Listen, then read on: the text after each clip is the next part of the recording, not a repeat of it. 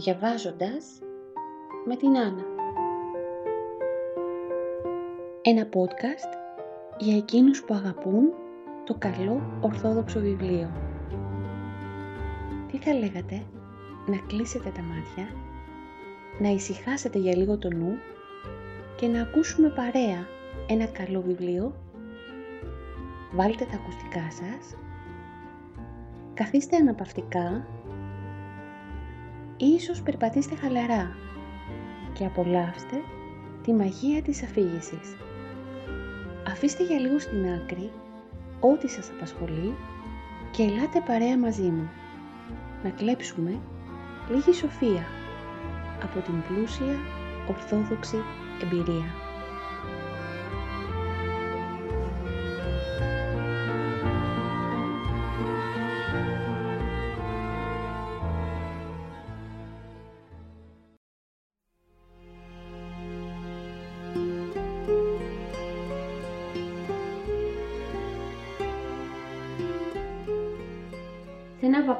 Μέσα.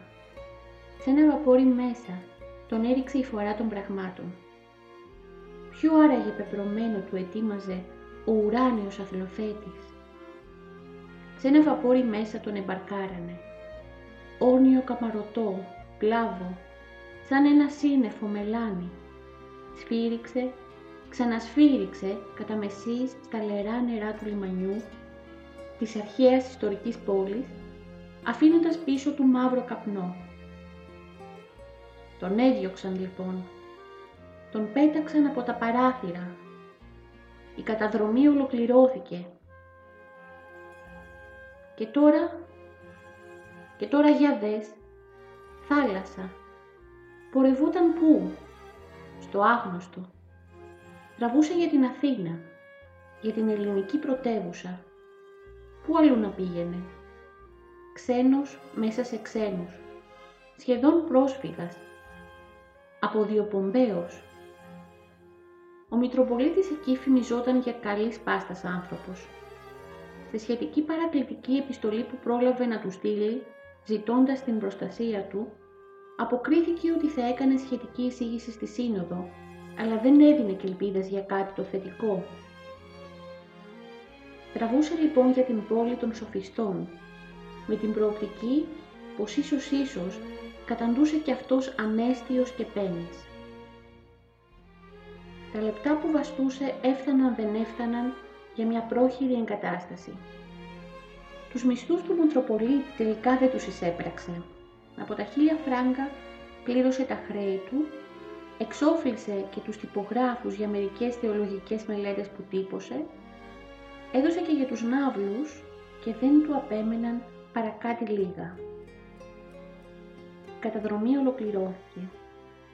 Σχεδόν όλος ο κλήρος στην Αλεξάνδρεια, δίχως να έχουν κάποια αιτία, κάποιο προηγούμενο, τον μισούσε, τον εχλέβαζε, διέδιδε φανταστικές ιστορίες, σκορπούσε ιών όφεος, συκοφαντίες. Και μόνο ο λαός του παραστάθηκε, μόνο το ανώνυμο πλήθος, ο ανίσχυρος και δίχως εξουσία λαός. Αχ, η λαϊκή ψυχή, η βασανισμένη και κοπιόσα, η Λάζαρη με τα έλκη, η ελάχιστη αδελφή του Παμβασιλέως, οι πρίγκιπες μέσα στους κόλπους του Αβραάμ.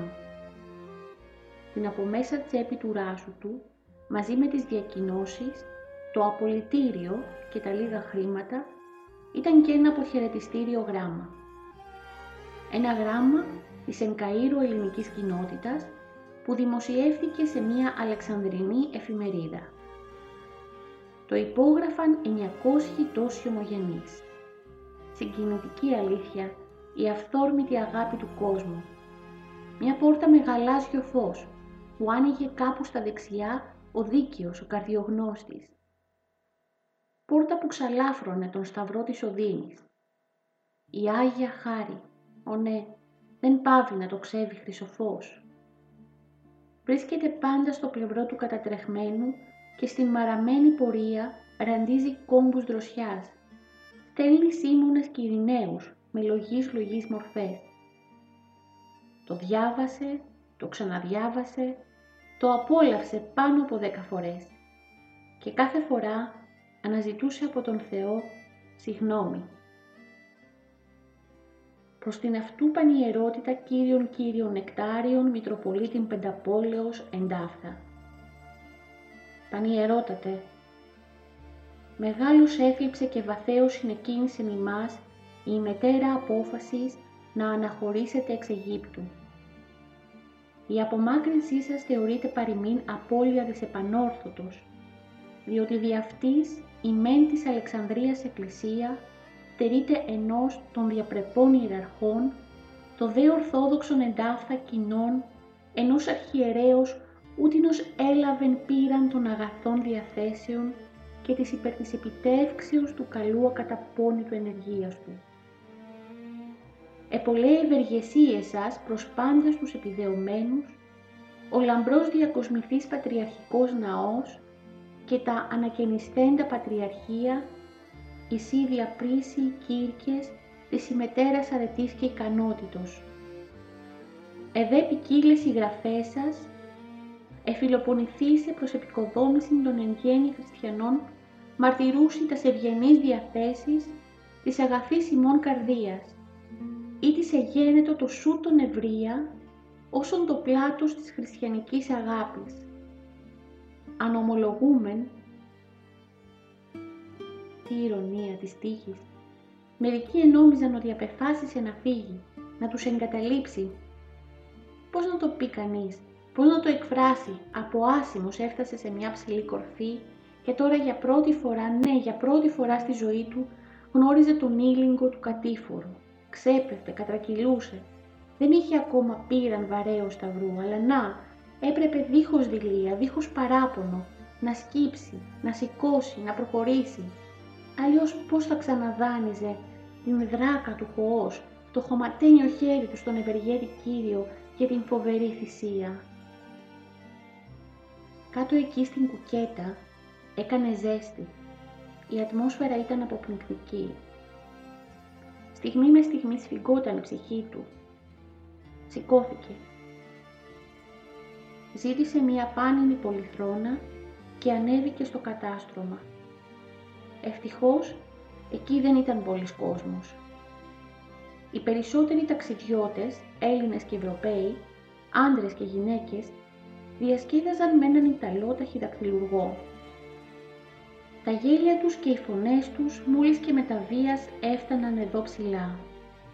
Ήταν στο σαλόνι. Η θάλασσα γαλινεμένη. Το σκάφος κυλούσε απαλώς στο λιβικό πέλαγος. Τραβούσε να συναντήσει τα βουνά της Κρήτης.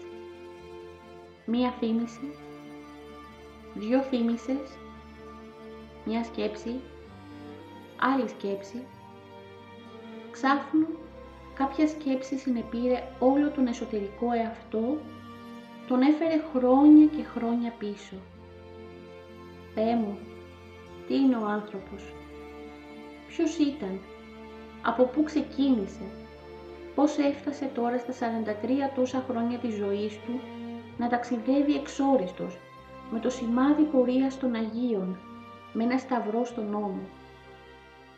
Ναι, θυμάται, κάπου εκεί, στην Ανατολική Θράκη, στη Σιλιβρία, σε χώματα εκείνων των παλιών Βυζαντινών αυτοκρατόρων. Εδώ και κάμποσο καιρό ήταν παιδί φτωχοπέδι, αγόρι μιας πολυπρόσωπης οικογένειας. Το πέμπτο παιδί μέσα σε έξι αδέλφια. Ένας πατέρας φίλεργος σαν το ριάκι του αγρού. Άλλοτε γεωργός, άλλοτε ξομάχος του γυαλού. Ταπεινός σαν ένα σπυρί σιτάρι μια μάνα, μια Ελληνίδα ορθόδοξη μάνα, μια ψυχή βασανισμένη που βρέχε το καθημερινό προσφάι της με τα δάκρυα της ελπίδας και μια πολύ αγαπημένη αλυσμόνητη γιαγιά. Τα μάτια εδώ δεν θέλει, δεν το θέλει, υγραίνονται, αλλά με τον αγέρα στεγνώνουν, υγραίνονται ξανά και ξανά και πάλι στεγνώνουν. Ω Κύριε, δεν καταφέρνει να το αποφύγει. Σκλαβωμένο γένος, ορθοδοξία, ψιθυρίζουν τα χείλη του. Ορθοδοξία, ξαναλέμε. Χίλιοι άνεμοι σε χτυπούν, χίλιες σκοτεινές δυνάμεις σε μάχονται, λυσούν. Θέλουν να σε ξεριζώσουν από τον κόσμο, το βάλαν πείσμα, να σε βγάλουν από τις καρδιές των ανθρώπων. Αποφάσισαν να σε κάνουν χαμένη ανάμνηση, μουσείων, τραγικό παρελθόν. Σημείωναν επανάληπτον όμως ο μεγάλος Θεός, ο Τριαδικός, ο Ευεργέτης, ο Γλυκύτατος και Σοφός, που κυβερνά τα χάη, σε ρίχνει εις την πλέον απίθανον γωνίαν, σε σκεπάζει ως σαν άνθος κάτω από την πέτραν, σε διατηρεί έστω εις τους ελαχίστους, εις απλοϊκάς ψυχάς, όπου δεν κατέχουν αξιώματα και παγκόσμια γνώση, και ιδού ζεις και υπάρχεις, και γαλουχείς τας γενεάς των νεωτέρων, αρδεύεις πάσαν σπιταμήν αγαθής γης, σκορπάς δύναμη και ζωή, ουρανών και φως, ανοίγεις πύλας αιώνων. Ναι, μια μάνα, μια βασανισμένη μάνα, μια κυρτωμένη και καταπικραμένη γιαγιά. Αθόρυβα και ταπεινά σήκωναν μέσα τους την Άγια Χάρη. Διατηρούσαν αλόβητον την μαρτυρική και ολόγλυκη ορθοδοξία. Έβλεπε κάθε δειλινό την μάνα και παράπλευρα την γιαγιά να τραβούν τις κουρτίνες της κρεβατοκάμαρας των παιδιών για να μην βλέπουν απ' έξω οι Τούρκοι και θυμώσουν και κάνουν καμιά φορά γιουρούσι και να ετοιμάσουν το κανδυλάκι για την ολονύκτια λάμψη του, να γονατίζουν εμπρός τα εικονίσματα με το τριμόρφι και τον αρχάγγελο και να λένε, να λένε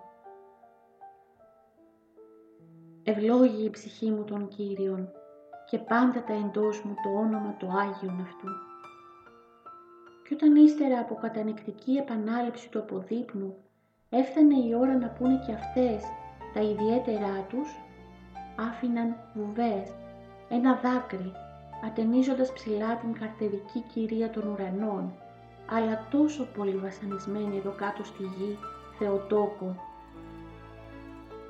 Παναγιά μου, αφέντρα κυρά βασίλισσα, τον άνδρα μου, τα παιδάκια μου υγεία, Τίποτε άλλο δεν καρτερώ, έλεγε η μάνα.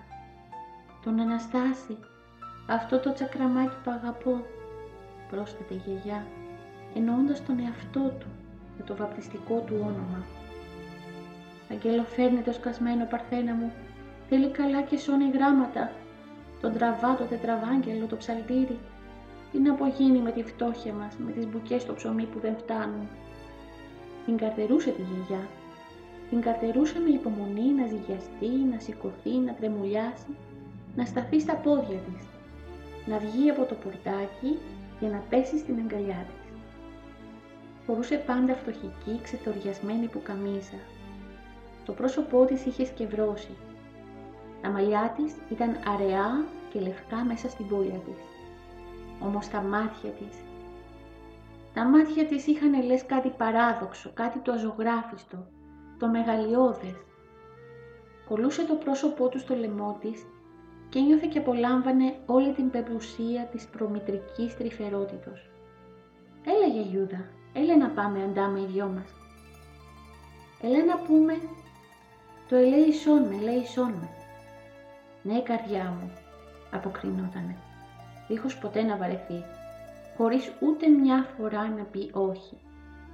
Το άρχιζε να γάλει αγάλει τα ρικνά χείλη της. Το άρχιζαν από την πρώτη συλλαβή, μας σαν έφταναν στον στίχο «Διδάξω ανώμους τα σοδού σου και ασεβείς επί σε επιστρέψουσι», κάτι μέσα του τον ηλέκτριζε, κάποια δύναμη μαγεύτρα. Ο νοστραπής άπλωνε την παλάμη και της έφραζε το στόμα. «Ξεύρω, γιαγιούδα, ξεύρω, ξεύρω να το αποτελειώσω» ανάκραζε και το συνέχιζε όσα με το τέλος. Να, έτσι ξεκίνησε. Έτσι μεγάλωσε και βρέθηκε κάποια φορά πάλι μέσα σε ένα βαπόρι. Η γιαγιά, η αγαπημένη αυτή ψυχή, δεν ζούσε. Βρισκόταν κάπου ψηλά, εκεί που της ετοίμασε τόπο ο πλάστης.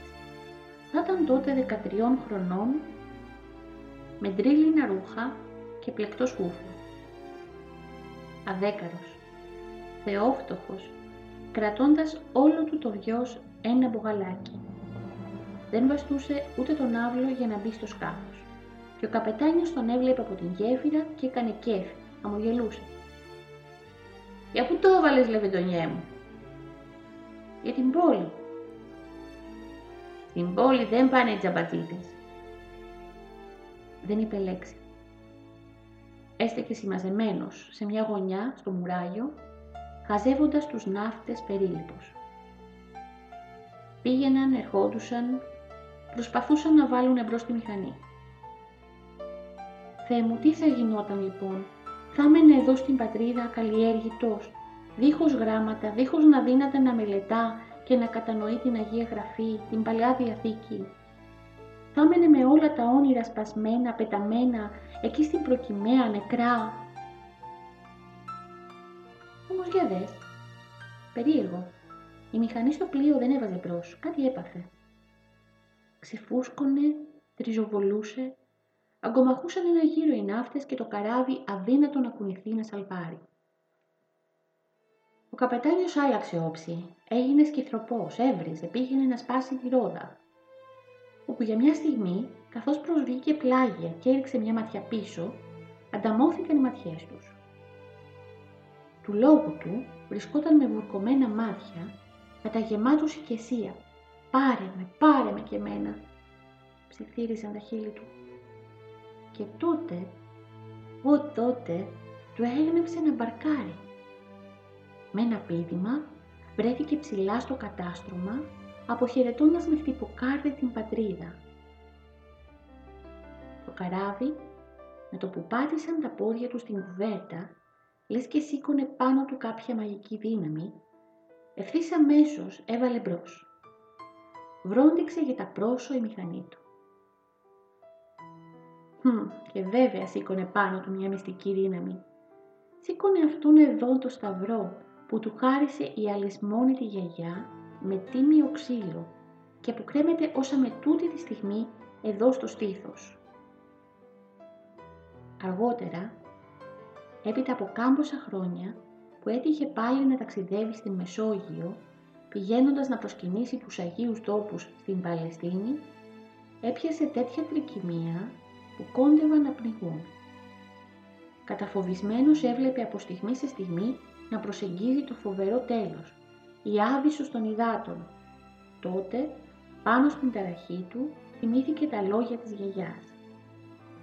«Αν γέ μου βρεθείς σε θάλασσα και κινδυνεύεις να πνιγείς, δέσε κάπου τούτο το σταυρό και ρίξε τον πάνω στα νερά. Μονεπνιάς θα λουφάξουν. Δίχως να χάνει καιρό, έλυσε το μακρύ ζωνάρι του, έθεσε στην άκρη κόμπο το φυλαχτό, κατέβηκε χαμηλά στην κουπαστή και τον έριξε στο κύμα.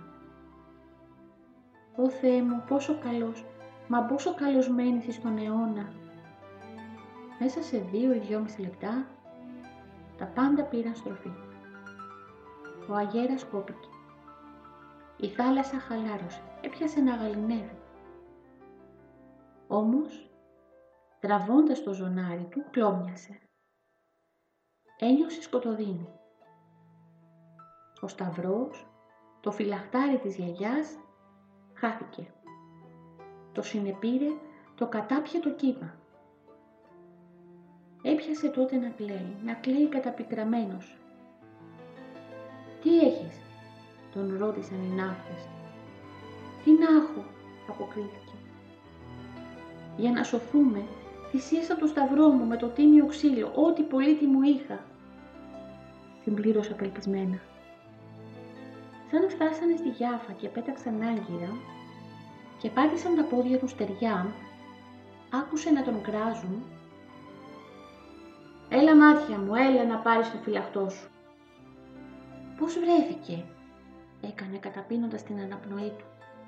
«Είναι τώρα δύο ώρες πρωτού μπούμε στο μουράγιο που κάτι χτυπούσε, τάκ, τάκ, τάκ, χαμηλά στα ύφαλα, κατά μεσή στην τιμονιέρα και δεν καταλαβαίναμε. Τελικά διέταξε ο καπετάνιος και κάναμε έρευνα και βρήκαμε ότι χτυπούσε το φυλαχτό σου. Να, πάρε το. Φοβόμαστε με σένα. Δεν πάει η καρδιά μας να μισθοδώσουμε. Μέγας είσαι Κύριε και ποτέ, ποτέ δεν λησμονείς τα ανθρωπάκια της γης σου και βέβαια σήκωνε πάνω του μία μυστική και ζωογόνο υπερδύναμη. Σήκωνε αυτόν εδώ, τον σταυρό του Κυρίου, που κρέμεται όσα με τούτη την στιγμή το στήθος. Εκείνο το πρώτο καράβι που τον δέχτηκε αμούστακο παιδόπουλο από την πατρίδα για να τον μεταφέρει στην πόλη, τραβούσε γυαλό-γυαλό και η θάλασσα ήταν λάδι. Μια ζωγραφιά πλωνόταν τριγύρω η Ανατολική Θράκη. Χάντρες παραμυθιού τα τοπία της. Δεν χόρτενε να βλέπει. Κάμπος, βουνά, λαγκαδιές, ταντέλες στα κρογιάλια. Τι όμορφη που ήταν η δημιουργία, τι όμορφη που ήταν η σκλαβωμένη εδώ γη. Κάπου βαθιά στο μπογαλάκι του ήταν ένα γράμμα. Ένα συστατικό γράμμα για να πιάσει δουλειά. Θα το παρέδιδε σε έναν κυθόδωρο, θελεπή, καπνέμπορο, γνωστό κάποιου μπάρμπα του από το Σερβένι. Για μια στιγμή πήρε το μάτι του δύο-τρεις αντρακλάδες με ναυτικές μάλινες φανέλες και έναν ψηλό με κασκέτο που ζήγωναν έναν έναν τους επιβάτες και ζητούσαν δεσιτήρια. Θεέ μου! «Καπετάνιε! Καπετάνιε!» ανάκραξε σαστισμένος. «Τι γυρεύεις, παιδί μου, τον καπετάνιο» τον ρώτησε ένας ξερακιανός γέροντας. «Άλλαξε βάρδια, πήγε να πλαγιάσει». «Πώς να γίνει τώρα» αναρωτήθηκε με ταραχή. «Παραμιλάς, παιδί μου». «Είμαι πτωχός, δεν έχω χρήματα. Ξεκίνησα από την πατρίδα μου για να εργαστώ και να σπουδάσω. Επιθυμώ, επιθυμώ ένας κύκλος, ένας ταμπός κύκλος μεγάλωνε, μεγάλωνε και κοντοζήγωνε η κουβέντα. Τα φωνήεντα πνίγηκαν κάπου στο φάρικα. Να, στεκόταν κατά μπροστά του οι φανέλες, το κασκέτο. Εισιτήρια, μικρέ. Είμαι πτωχός, δεν έχω. Ο καπετάνιος, αυτός μου επέτρεψε να ταξιδεύσω. Πορεύομαι να μάθω γράμματα, σας παρακαλώ τον συνεπήραν λιγμοί. Δεν μπόρεσε να συνεχίσει. Ένα χέρι, κάτι λευκά δάχτυλα, ένα χρυσό δακτυλίδι ακούμπησαν απαλά στον αριστερό του ώμο. «Υποφέρεις, μικρέ. Πες μας την ιστορία σου». «Ποιος είστε, κύριε; Σας ευχαριστώ. Ποιος είστε» κάποιος, συνεπιβάτης, ο οποίος συμπαθά το ξεκίνημά σου και επιθυμεί να μην στενοχωρήσει. Σήκωσε μια ιδέα τα μάτια του με τις καυτές δροσοστάλες και τον κοίταξε. Θεέ μου, πάντα, ναι πάντα υπάρχουν οι ευγενείς, οι ευλογημένοι μέσα στους πολλούς. Ξαναβρήκε τη λαλιά του, πήρε δύναμη και είπε, είπε και τι δεν είπε. Είπε ό,τι ένιωθε στα κατάβαθα του εαυτού του. Βέβαια, του άρεσαν τα γράμματα. Η γιαγιά εκεί στο σπίτι επιθυμούσε να τον έβλεπε κήρυκα, αναγνώστη σε κάποιον από τους μεγάλους ναούς. Η γιαγιά, ο αυτός ο νέος κύριος με το χρυσό δαχτυλίδι, στάθηκε μια πραγματική ευλογημένη στιγμή. Σίγουρα του πλήρωσε τον άβλο. Τον άκουσε με καλοσύνη και αργότερα έγινε αιτία, άγγελος και χρυσαστέρι, να σπουδάσει, να ταξιδέψει, να προχωρήσει. Τον έστειλε η Θεία Πρόμηνα εκεί, στα πρώτα διστακτικά βήματά του. Ήταν ανεψιός του μεγάλου χορέμου, του άρχοντα της Χίου που τόσο τον ευεργέτησε.